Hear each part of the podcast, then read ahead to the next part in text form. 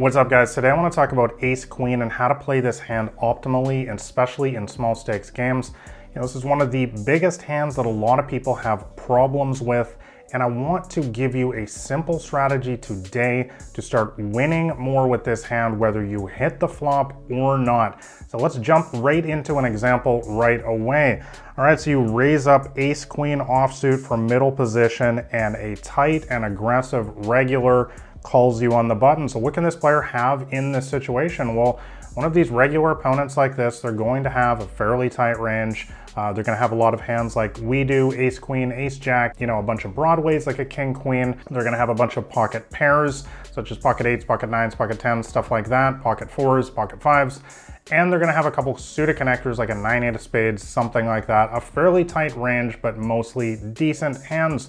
So let's go see the flop. So first flop, we're going to nail it hard. We're going to hit it with a queen of hearts, eight of clubs, and queen of diamonds. So what should we be doing in a spot like this? Well, guys, this is the big thing. By the way, I'm going to show you a flop in a second where we completely miss, okay? So make sure you stick around for that one as well.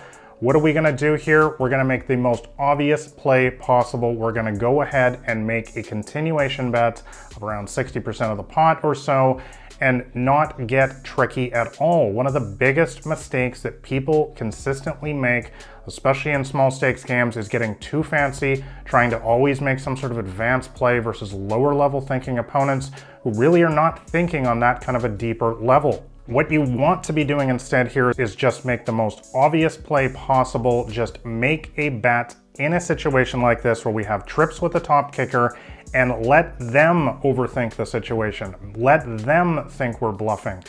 Now, the other reason why we want to play it this way is because when we don't hit the flop, I'm going to switch the flop up right now. The flop instead is going to come five of hearts, eight of clubs, five of diamonds this time. This time we're going to do, you guessed it, the exact same thing. We're going to make a c-bet here. So I hope you guys can understand that the reason why we want to bet the flop in the previous example is because we're always going to bet it in this example right here now as well. So we want to be able to balance our range in both situations, and we also want to get paid when we finally hit the big hand. Guys, if we're going to be bluffing, the reason we do that is because it sets us up to get paid when we finally have the big hand. So the bottom line here is that you want to be playing your ace queen aggressively in most situations against most players. You're only going to hit the flop around one out of three times. And so it is absolutely imperative that you learn how to win more pots those two out of three times when you don't have anything. How do we win pots when we don't have anything in poker? It's by being aggressive. So you might be asking yourself, well, hey, what do we do when we get called on the flop? Well, in the first situation, on the first board, it's pretty simple. Um, you know, we have trips with the top kicker. We're gonna be betting again most of the time on the turn. Let's say the turn card is the king of spades. In this situation, in the first flop, we're gonna be betting again. Again. You know, we're just making the most straightforward, obvious play possible and letting them overthink the situation. But on board number two with the five, eight, five, and the king of spades comes on the turn, we're also going to be betting again. Why? Because the turn is a great scare card. I talk about this in my latest book, The Micro Stakes Playbook, and also the previous book, Modern Small Stakes. So you want to be using these scare cards in particular because they're often going to make people fold those hands like, you know, a pocket sevens, for example, that this player called us with on the flop. So guys, I'm going to end this. The bottom line is to win more with your ace queen. There's not a whole lot to be said here. Two out of three times, you're not going to hit the flop. It's super easy when you hit trips, of course, on the first board, but most of the time it's going to be a board like the second one where you don't have anything.